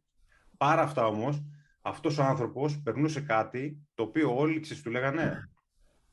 Ε, το οποίο έγινε και εδώ. Ο ορθοπαιδικός του λέει χειρουργείο, κλασικά. Δεν λέω το κάνουν όλοι. Ένα μεγάλο ποσοστό. Γιατί εντάξει, κλέφτες θα γίνουν. Και το δεύτερο ήταν, κάνει αυτές τις ασκήσεις για να σου περάσει. Και ένα πράγμα ρώτησε. Μπορώ να πάρουμε ιστορικό; Και αυτό είναι, δεν έγινε εδώ, ήταν στην Ελλάδα, σε ραντεβού που κατέβηκα κάτω. Έτσι. Ιστορικό, δεν του βάλε χέρι κάποιος πάνω του. Πιάστο ρε, κάνε δύο τεστ. Δώσε μια χειραψία, κάτι. Κανείς. Και ξέρεις τι, εγώ πήρα ένα ιστορικό και δεν λέω εγώ. Έτσι, έτσι έχω μάθει. Μια μισή ώρα ιστορικό, με, με 45 λεπτά τεστ, γιατί ήταν μια ιδιάζουσα περίπτωση. Έτσι. Και πάρα αυτά πήρα τέσσερα τηλέφωνα ανθρώπους για να βγάλουμε μια άκρη. Που τελικά βγάλαμε, είδαμε στη μαγνητική και ο, ο μαγνητικός τομογράφος δεν είναι καλά αυτός. Ε, δεν χρειάζεται να πούμε ονόματα. Στο, ναι, στην Αθήνα. Και λέει: Παιδιά, δεν το έχω ξαναδεί αυτό το πράγμα. Εγώ, κοιτάξτε, στα, στα γυμναστήρια, τα, τα γυμναστήρια τους άλλους, γιατί βρίσκονται σε μια πολύ δύσκολη φάση της ζωής τους. Πάντα ήταν ε, στη δύσκολη φάση, Γιώργο. Μην ξεχνιόμαστε. Τώρα παρά είναι. Τώρα πραγματικά είναι αυτό που λέμε. Ε, με τον COVID έπεσε η λιδία λίθος. Ε, τα πράγματα είναι πολύ δύσκολα στη χώρα μας. Δεν υπάρχει ούτε αρχή ούτε μέσο ούτε τέλος. Αν τα πιάσουμε θα βρούμε μόνο προβλήματα. Πιθανόν αυτά να υπάρχουν και σε άλλες χώρες, έτσι. Πιθανόν, έτσι. Δεν το, ξέρω, δεν το γνωρίζω. Ε, το κακό είναι ότι αυτή τη στιγμή όμως πολλοί κόσμος βγήκε από τα γυμναστήρια. Πολλοί γυμναστές βγήκαν από τα γυμναστήρια.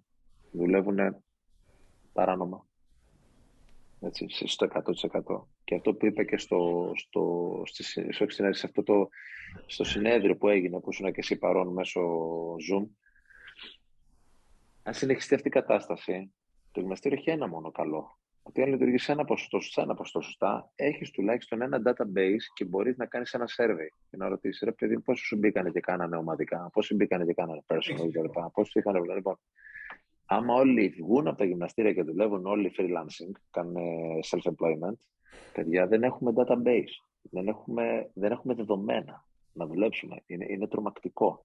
Δεν θα ξέρουμε τι κάνουν, ποια είναι η ποιότητά τους. Δεν, δεν μπορούμε να φτιάξουμε standards. Είναι, είναι μεγάλο το πρόβλημα. Έτσι. Λοιπόν, και δυστυχώς personal training κάνει πια ο καθένας. Γι' αυτό δεν προτείνουν ούτε οι γιατροί ούτε οι ψυχοθεραπευτές το personal training και τους personal trainers. Αυτό είναι το πρόβλημα. Τους έχει πάρει όλο η μπάλα.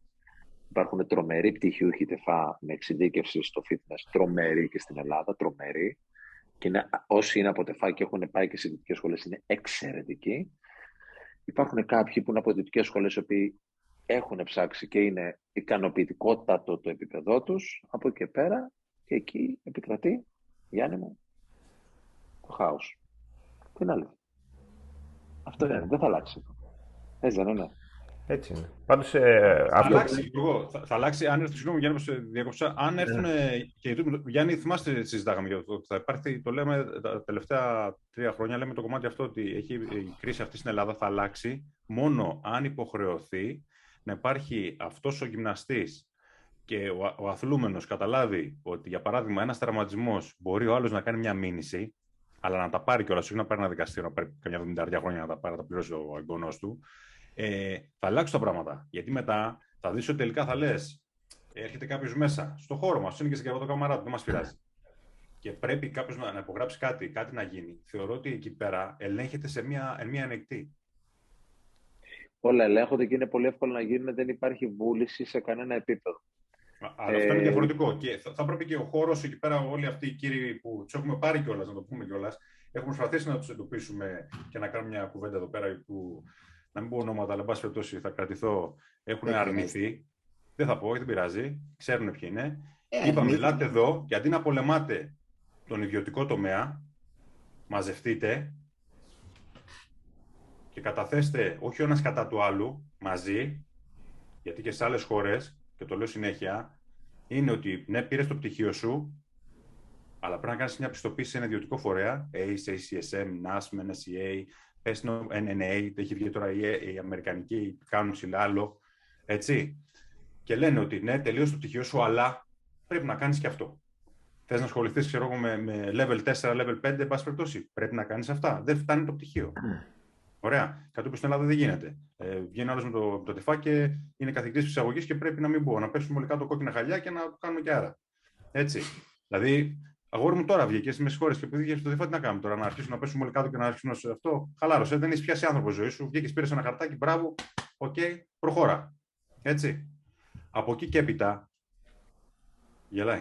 Από εκεί και έπειτα, όταν μπεις στη διαδικασία και τα πάρεις αυτό και είσαι επιστήμονας γιατί, όχι γιατί το είπε το χαρτί, γιατί είσαι εσύ επιστήμονας, το 1% θες και να ακολουθήσεις κάποια πράγματα που έχουν ένα. Δηλαδή, εσύ για να δώσεις ένα πτυχίο, να πεις πάρ το πτυχίο, έχεις συμπληρώσει όλους κάποια τικ.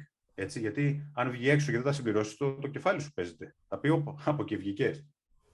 Και είδες ο Τζούλιαν τι είπε, ε, το ποσοστό επιτυχίας στη Studio One με τους φοιτητές τους και ότι όλοι πληρώνουν τις προδιαγραφές για να πάρουν το ηρέψη. Δεν το παίρνεις το ναι, ναι, ηρέψη, ναι. έτσι. Όχι, εμείς παιδιά και φέτος στο τμήμα, εντάξει, με το Διονύση θα ψηλοσυζητάμε. Στην πρώτη εξέταση κόψαμε το 50%. Ε, απλά. Και ξέρετε τι γίνεται όμως. Εδώ Θεσσαλονίκη Αυτό... Εμάς δεν μα δεν μας κάνει αυτό καλούς, γιατί προφανώς κάτι δεν γίνεται καλά. Ναι, γιατί δεδομένα. Θα σου πω κάτι. Λοιπόν, ζούμε στην εποχή της ταχύτητας. Τα παιδιά θέλουν να τα βρίσκουν όλα γρήγορα. Όλα. Google. Έτσι, λοιπόν. Google Map. Θες να πας κάπου, θα βάλεις Google. Δεν ταλαιπωρηθείς. Ε, δεν θα μάθεις ποτέ να πηγαίνεις, βέβαια. Απλά θα σε πάει. Αυτό είναι, αυτό είναι σίγουρο. Λοιπόν, θες να πας να φας στην Αμερική, θα βάλεις το Siri το Alexa. Λοιπόν, γενικότερα στο βωμό της ταχύτητας έχουμε χάσει το, το βαθμό της δικής μας προσωπικής αναζήτησης και εξέλιξης. Ανέφερες τον όρο εν το βάθη πριν ε, Ρόκο, ο οποίος είναι η αρχή της ανέλυξης. Γιατί υπάρχουν δύο τύποι ανθρώπων. Υπάρχουν άνθρωποι, οι άνθρωποι οι οποίοι δουλεύουν εν το βάθο, που σημαίνει ότι σκάβουν και όσο σκάβεις βρίσκεις πετρέλαιο το οποίο αναδύεται ως πίδακας και αναλύσεσαι. Και υπάρχουν και άνθρωποι που δουλεύουν σε έκταση, επιπολής. Δουλεύουν στη, το λέμε, στην επιδερμικά. Αυτοί οι άνθρωποι μπορεί να είναι εργαλεία, θα το πω εγώ, εργαλεία, αλλά θα είναι σε ένα μέσο όρο αυτοί που θα σκάψουν και θα δουλέψουν εν το βάθη στη ζωής τους, σε οποιοδήποτε επίπεδο, αυτή είναι λίγοι. Γιάννη, για να στο πω για άλλη μια φορά να σε πάω σε αυτό το, το κομμάτι.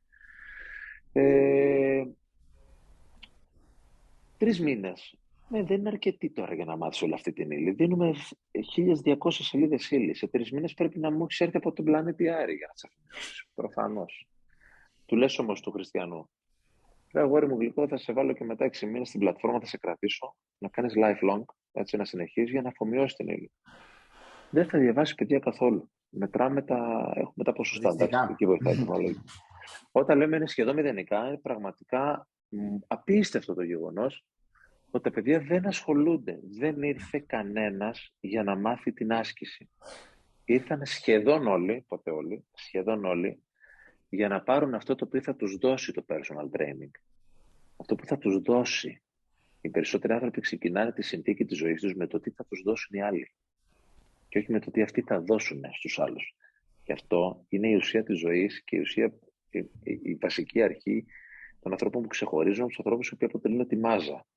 Αυτό, αυτό βάζει το πρώτο στάδιο προσωπικότητας που είναι το θύμα και το θύμα είναι ο άνθρωπος ο οποίος περιμένει από κάποιον άλλο πάντα να του δώσει κάτι και πάντα κάποιος άλλος φταίει για τα κακά της ζωής του. Θυμάμαι, ξέρεις, ο φταίει ο Πρωθυπουργός, ο Τάκης, ο Σάκη, ο Μάκης, η μάνα μου με βίζαξε μέχρι τα 6, μέχρι 6 μήνες και μετά δεν είχε γάλα και αυτά. Ο πατέρας μου, γιατί μου μίλησε άσχημα στα 11, μου έκανε μπούλικο ο άδερφό μου. Ωραία, τα πες όλα. Λοιπόν, υπάρχει ένα, ένα μικρό ποσοστό μετά που είναι άνθρωποι που λένε ότι το δεύτερο για μένα στάδιο προσωπικότητας, λέω το μάθημα που κάνω στα παιδιά, που είναι άνθρωποι που αυτό το οποίο έχουν σαν σκέψη είναι αυτό που γίνεται πράξη. Και είναι άνθρωποι που κάνουν ένα πράγμα το οποίο μας το έδωσε ο ίδιος ο Θεός. Τίποτα, τίποτα δεν γίνεται δύσκολα. Κάνουν βήματα μπροστά. Πάνε προς το στόχο. Και ο Θεός μας έδωσε την κίνηση μπροστά. Τα πόδια μας έδωσε για να κινούμαστε και το μυαλό για να προχωράμε. Και κάνουν απλά την κίνηση για να τους αποκαλυφθεί αυτό το οποίο θα έρθει μπροστά τους. Αυτή είναι η τοπία διαφορά. Είναι τα θύματα και οι άνθρωποι που έκαναν τα βήματα μπροστά στη ζωή τους. Εμείς τα λάθη μας στα σχολή και τη δική μου τη σχολή, ότι το κάνουμε όλο και πιο συνοπτικό γιατί τα παιδιά βαριούνται. Όλο πιο γρήγορα τα παιδιά βαριούνται. Ρε φίλε, τι να στο κάνω σε μία μέρα τελικά. Είναι η ευθύνη η οποία δυστυχώς πηγάζει μέσα από τη μία εκ των δύο λέξεων που αναφέρονται πια στην επιτυχία και από τα μεγαλύτερα πανεπιστήμια. Και είναι η ταχύτητα. Γιατί ζούμε στην ταχύτητα. Είμαστε εποχή ταχύτητας. Διάβαζα προχθές ότι υπάρχει η ταχύτητα και η συνέπεια. Και ουσιαστικά, εάν αυτές οι δύο λέξεις, αυτές οι δύο λέξεις έχεις high score, τότε είσαι πολύ κοντά στην επιτυχία. Ταχύτητα και συνέπεια. Αν δεν έχεις το ένα, είσαι unfocused. Αν δεν έχεις το άλλο, δεν έχεις, έχεις χαμηλό δείκτη συνέπειας, είσαι unreliable. Είσαι, ε, πες το ροκό στα, στα ελληνικά, τα μπερδεύω τα ελληνικά συνέχεια. Δεν είσαι, ε, όχι, ε, δεν έχεις αξιο, αναξιόπιστος. Λοιπόν, είσαι αναξιόπιστος. Σου λέει πρέπει να έχεις αυτούς τους δύο δείκτες, αυτούς τους δύο, αλλά προς, η μία είναι ταχύτητα. Γιατί είναι όπως... Αν το πάμε από το, με, με, το, με το νόμο της σχετικότητας και η ναι. ταχύτητα, πάλι είναι υποκειμενική. Ναι, προφανώς. Ζούμε, ναι. ζούμε στην εποχή της λύθης. Του Τώρα, ναι, δεν το, το idiot. Έτσι. Είμαστε στην εποχή της λύθης. Γιατί ό,τι και να κάνουμε είναι αποδεδειγμένο από πολλά χρόνια. Χρειάζεσαι 10.000 ώρες για να μπορέσεις να φτάσεις σε ένα πάρα πολύ καλό επίπεδο. Πάρ το έτσι, πάρ το αλλιώς, τόσο είναι. Και αν το κοιτάξουμε, γιατί κάποιοι έξυπνοι λένε ο Einstein λέει, ναι, ο Einstein ξέρει τι θέλει να κάνει στα 16. Και στα 26 ήταν αυτός που είχε να γίνει. Τον πήρε 10 χρόνια. Συγκεκριμένες ώρες. Άμα δεις το καλύτερο προπονητικό πρόγραμμα που λέω πάντα, η πιο έξυπνη ταινία ήταν με το Μιγιάγκη. Ε; Τον έβαλε 10.000 εκεί, δώσ' του. Προπονητικά αυτός που το σκέφτηκε και το βάλε στην ταινία ήταν μεγάλος coach. Έτσι, δεν τον έβαλε. από το να κάτσει να σπάει του Μιγιάγκη τα τέτοια, τι του έλεγε, κάτσε εσύ και τώρα πάψει και το τέτοιο και μάθε την κίνηση αυτή. Έτσι. Ακόμα και είχε γίνει και πείραμα. Πήραν ένα ξύλο και πετάξαν ένα κέρμα πάνω κάτω. Μόλις έκανε 10.000 φορές, άνοιξε γραμμή. Οπότε το κέρμα πήγαινε μόνο του. Τι θέλω να πω; Η ταχύτητα, ναι. Η ταχύτητα όμως του καθενός είναι διαφορετική. Ο άλλος είναι Αγίου Βερνάρδο και θέλει να κερδίσει το, την κούρσα με τα Greyhound. Δεν θα γίνει, αδερφούλη. Είσαι Αγίου Βερνάρδο. Θα πας καλά στο βουνό. Έτσι. Το θέμα ποιο είναι σε όλα; Όταν δούμε ότι πρέπει να έχουμε υπομονή για τα βαρετά πράγματα, τα οποία είναι το ίδιο που λέμε και στην προπόνηση, γιατί όλοι οι γυμναστές είμαστε. Συγγνώμη, εγώ δεν είμαι από τεφά. Λοιπόν, ε, δεν είμαι γυμναστής.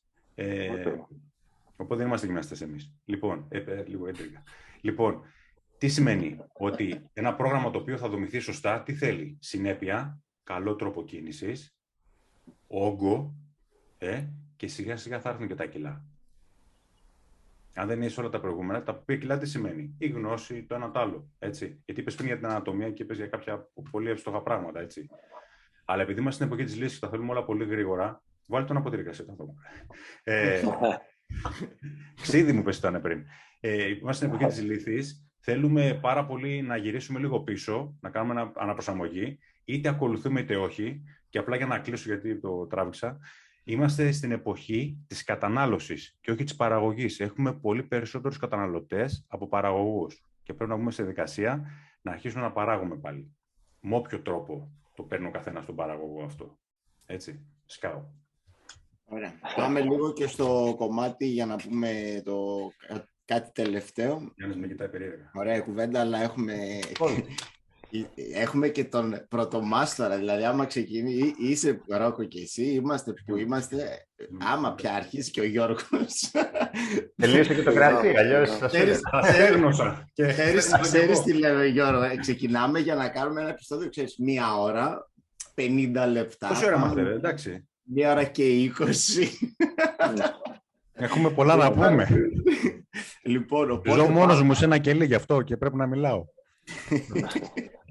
Πάμε να πούμε λίγο και το, σημαντικό, αφού φτάσαμε στο κομμάτι της συνεχιζόμενης εκπαίδευσης και που είπες ότι δεν βλέπεις φως και τα λοιπά, δεν βλέπεις φως αλλά το φτιάχνουμε το φως. Οπότε έχουμε ένα συνέδριο στα σκαριά και αν ε, γίνεται και να αποκαλύψουμε αυτό το οποίο μπορούμε να το αποκαλύψουμε για να το βγάλουμε και προς τα έξω. Το όνομα, το, μεγάλο. Λοιπόν, ε, ωραία. Να πω ότι θα κάνω θα, πάω θα πω ένα βήμα πιο πίσω για να πω ότι κάναμε με τη βοήθεια και του Ρόκο, με τη βοήθεια και τη δική σου. Ε, κάναμε τρία τεράστια συνέδρια, άνευ προηγουμένου, κατά τη διάρκεια της καραντίνας. Θα ξεκινήσουμε από αυτό γιατί μένουν κάποια πράγματα στην ιστορία. Ναι, έτσι ακριβώς. Ναι. Και γίνανε, επειδή ο Διονύσης ήταν ε, ο άνθρωπος ο οποίος μου έδωσε την ιδέα, ήταν βράδυ, καραντίνα, καραντίνα, καλή καραντίνα, η πρώτη, η, η σωστή. Λοιπόν, με, παίρνει, με παίρνει ένα τηλέφωνο και μου λέει εσύ δεν βάζουμε το δεδούκο να κάνει ένα σεμιναριάκι, διατροφή, να μιλήσει και τα λοιπά. Και του λέω κλείσε Έχω ιδέα. το μόνο που δεν έκανα είναι να το κάνω σαν το Σεφελί και να πει το έχω, το έχω, δώσε μου λίγο. Δώσε μου λίγο και σε παίρνω. Το έχω, το έχω. Λοιπόν, το παίρνω μετά από λίγο και του λέω Διονύση, κάνουμε πανελλήνιο συνέδριο online. Μου λέει πας καλά, του λέω σε 15 μέρες πόσο ήταν, 20 μέρες, έχουμε συνέδριο. Μου λέει δεν μπορώ να σου προλαβαίνουμε. Λοιπόν, πού θέλω να καταλήξω, κάναμε τρία φανταστικά συνέδρια, τεράστια συνέδρια με χιλιάδες κόσμου. Δηλαδή, να πω το, το ασύλληπτο με τον Δεδούκο. Ο Δεδούκος είχε μάθημα στο πρώτο συνέδριο. Είχαμε τεράστιο άγχος αν θα δουλέψει το σύστημα με τη Zoom, αν θα μπει ο κόσμος. Εντάξει, ήταν. Θα έπρεπε να φάμε τρελό τρολάρισμα αν αυτό το έβλεπε ο κόσμο. Τι τραβάγαμε πίσω. Και είναι ο Κακομοίρης ο Δεδούκο, ο οποίος δεν έχει συνηθίσει τη διαδικασία με τα, με τα digital. Ε, και είναι ανοιχτός με το τσιγάρο του και περιμένει να κάνει μάθημα την παρουσίασή του και είναι η κόρη του από πάνω και του λέει μπαμπά χαλαρό σε βλέπω, ναι δεν είναι τίποτα, λέει 13 άτομα είναι μέσα. Ε, δύο, λέει, δύο, δύο άτομα λέει. δύο άτομα, δύο, ναι, λέει, λέει μπαμπά ε, δεν είναι δύο άτομα, λέει τι είναι, είναι δύο ok, λέει τι σημαίνει αυτό, το τι είναι, λέει είναι δύο χιλιάδες. Λέει, στο λέει, ε, τι είναι χίλια, τι είναι δύο χιλιάδες. Είναι χιλιάδες, λέει, μπαμπά είναι χιλιάδες άτομα. Λοιπόν, ε, ήταν φανταστικό αυτό. Κλαίγαμε, πέσαμε κάτω. Λέει, δύο άτομα εντάξει, ναι, σιγά. Λέει, είναι οκ, μπαμπά. Δεν είναι χιλιάδες. λοιπόν, που θέλω να καταλήξω. Κάναμε τρία εκπληκτικά συνέδρια με εκπληκτικούς εισηγητές. Με βοήθησε στο τρίτο συνέδριο πάρα πολύ ο Ροκό, όπως βοήθησε και τώρα. Ναι, θα αποκαλύψουμε. Και θα αποκαλύψουμε ναι. με, με, κάθε επιφύλαξη. Προφανώς εννοείται θα, θα πούμε, γιατί το έχουμε ανεβάσει ήδη. Έχουμε κάνει, έχουμε κάνει και μια φωτογραφία σκρίσο τον Ροκό και την ανεβάσαμε. Άντε, μπράβο. Απλά το, ναι. κάνω, το κάνω πάντα σαν άνθρωπος αυτό, γιατί ξέρετε, άμα δεν δω κάτι να γίνεται, δηλαδή μέχρι στιγμή που θα γίνεται, εγώ λέω ότι μπορεί και να μην γίνει. Είμαι yeah. λίγο παράξενος σαν άνθρωπος. Λοιπόν, έφαγαμε τη φλασιά πάλι και είπαμε ότι ήρθε η ώρα να ξανασμίξουμε. Οπότε καλά τα digital, αλλά νομίζω ότι αυτό τελείωσε το παραμύθι. Μπαίνουμε στα live συνέδρια, μπαίνουμε ακριβώς δύο χρόνια μετά, γιατί εμείς το Μάιο του 20 είχαμε κλείσει τεράστιο συνέδριο πιλάτες σε κεντρικού συνεδρίου της Αθήνας και δεν έγινε λόγω του COVID. Λέγαμε σε όλους, ναι, μωρέ, θα περάσει ο COVID. Είναι κανένα, δεκάρι μέρες ακόμα. Μια γρήπη να μας πάρει πυρετός και μετά έχουμε συνέδριο. Μην αγώνεστε και πριν δύο χρόνια. Μπαίνουμε με, τα, με, δύο, με τρία συνέδρια, τα οποία δύο θα πραγματοποιηθούν το ίδιο Σαββατοκύριακο στον ίδιο χώρο και το έχουμε χωρίσει την, ε, την αίθουσα με φανταστική αίθουσα που μας παραχώρησε ο Δήμος Αθηναίων σε ένα εκπληκτικό νεότευτο κτίριο που είναι στην, ε, στο κέντρο της Αθήνας, στο Σεράφιο Ίδρυμα 6,5 ώρα το πρωί θα δοκιμάσουμε κάτι πολύ ιδιαίτερο. Θα ξεκινήσουμε το, το συνέδριο της γιόγκα 6,5 το πρωί. Μέχρι τις 1 και 30. Και ακολούθως, με την πάρα πολύ, πάρα πάρα πολύ πολύτιμη, δεν ξέρω πόσα πολύ μπορώ να βάλω, βοήθεια του Ρόκο, γιατί αυτό είναι δουλειά του Ρόκο, Ρόκο μου, εντάξει, πρέπει να τα λέμε αυτά. Λοιπόν, τα απλά θα λέμε. Θα έχουμε την πολύ μεγάλη χαρά και τιμή να φιλοξενήσουμε τον Νίκ του Μινέλο, ο οποίος είναι fitness ninja. Ε, εντάξει. Ε, να πούμε κάτι, ο τύπος είναι κορυφή, είναι μεγάλη μας τιμή που θα τον έχουμε. Δεν το κρύβω ότι είχα μεγάλο άγχος για το πώς θα ντύσω με ξένους, ο Διονύσης το ξέρει, το συνέδριο του personal.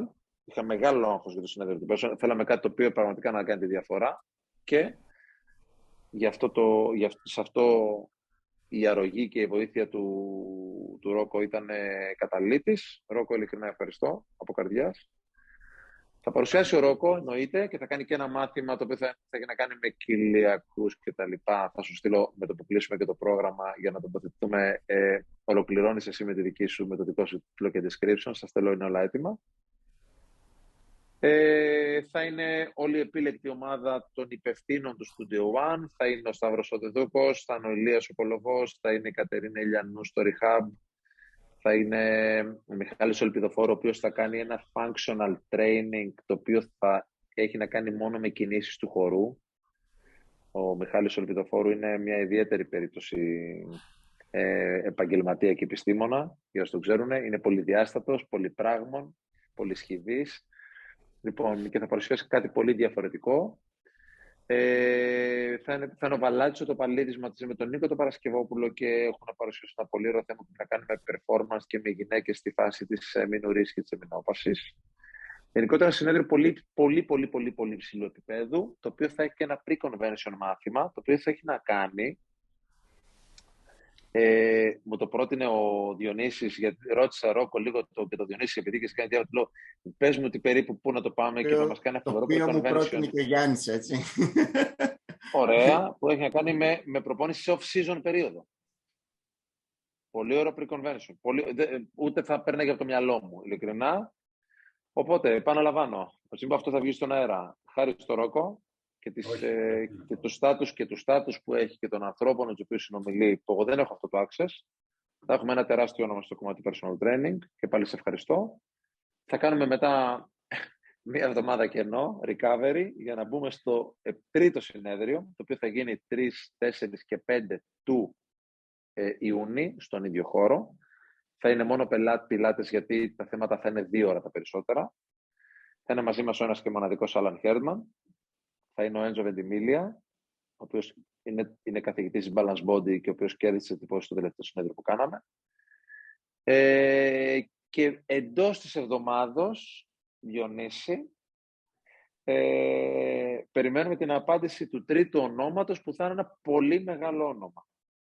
Αναμένουμε. Πολύ μεγάλο όνομα. Πολύ μεγάλο όνομα. Ε, έχουμε χτυπήσει πόρτες Αμερική, Μαϊάμι, Καλιφόρνια κτλ. Και Λονδίνο ε, με την αρρωγή του Άλαν Χέρμαν, γιατί ο Άλαν Χέρμαν ξέρει είναι στάτους στο χώρο, είπαμε να, να κάνουμε και εκεί τη διαφορά και να φέρουμε μαζί με Χέρμαν και τον Έντσο να φέρουμε και ένα ακόμα τεράστιο όνομα που δεν έχει ίσως ξανάρθει στην Ελλάδα. Έτσι. Οπότε να, να ολοκληρώσουμε αυτή τη σεζόν με τον καλύτερο δυνατό τρόπο. Να, ξανα, να ξαναμαζευτούμε όλοι παρέα, να κάνουμε καμιά αγκαλιά, να πούμε δύο ωραία λόγια, να χαζολογήσουμε και λίγο στα διαλύματα αυτά τα λίγα λεπτά που θα υπάρχουν για το πόσο χρόνο χάσαμε μέσα στη διάρκεια τη καραντίνα. Και όπως επιτέλου να ξαναμπούμε δυναμικά, ελπίζουμε σε μια καλύτερη κανονικότητα. Το ευχόμαστε. Αυτά. Ωραία. Ωραία. Οπότε να κλείσουμε και έτσι με αυτό το κομμάτι. Ε, θες να πεις κάτι για επίλογο, γιατί ξέρω και στο ανοίγμα και στο κλείσιμο, στην παρουσίαση γενικότερα. Είσαι καλύτερος. Θες να πεις κάτι για κλείσιμο, για επίλογο; Θέλω να, να πω ότι νιώθω ευλογημένο γιατί έχω ανθρώπους που είναι γύρω μου και είναι πάρα πολύ άξιο όπως εσύ, όπως είναι ο Ρόκο. Βλέπω ένα πολύ γλυκό άνθρωπο όπως είναι ο Γιάννης. Γιάννης, έχω τη λίγο αλλά λίγο ένας άνθρωπος με ποιότητα. Ευχαριστώ. Ε, οπότε νιώθω ευλογημένος και το εννοώ. Ε, εύχομαι να μπορέσετε να περάσετε μηνύματα. Εύχομαι να είστε πάντα όπως είστε τώρα, ειλικρινείς να φιλτράρετε αυτά που πρέπει και να μην φιλτράρετε αυτά που δεν πρέπει, να τα λέτε όπως, όπως είναι και να κρατήσετε το, το σασί που σας έδωσε το μέταλλο Θεός, να το κρατήσετε μέχρι την τελευταία μέρα. Αυτό. Καλή δύναμη. Ευχαριστούμε πολύ, Γιώργο. Να σε καλά, Γιώργο, σε ευχαριστώ. Τέλε, ευχαριστούμε πολύ. Σας ευχαριστώ για όλα, ήταν τιμή μου και χαρά μου μεγάλη. Και εμάς, και εμάς. Να σε καλά. Σας ευχαριστώ για όλα.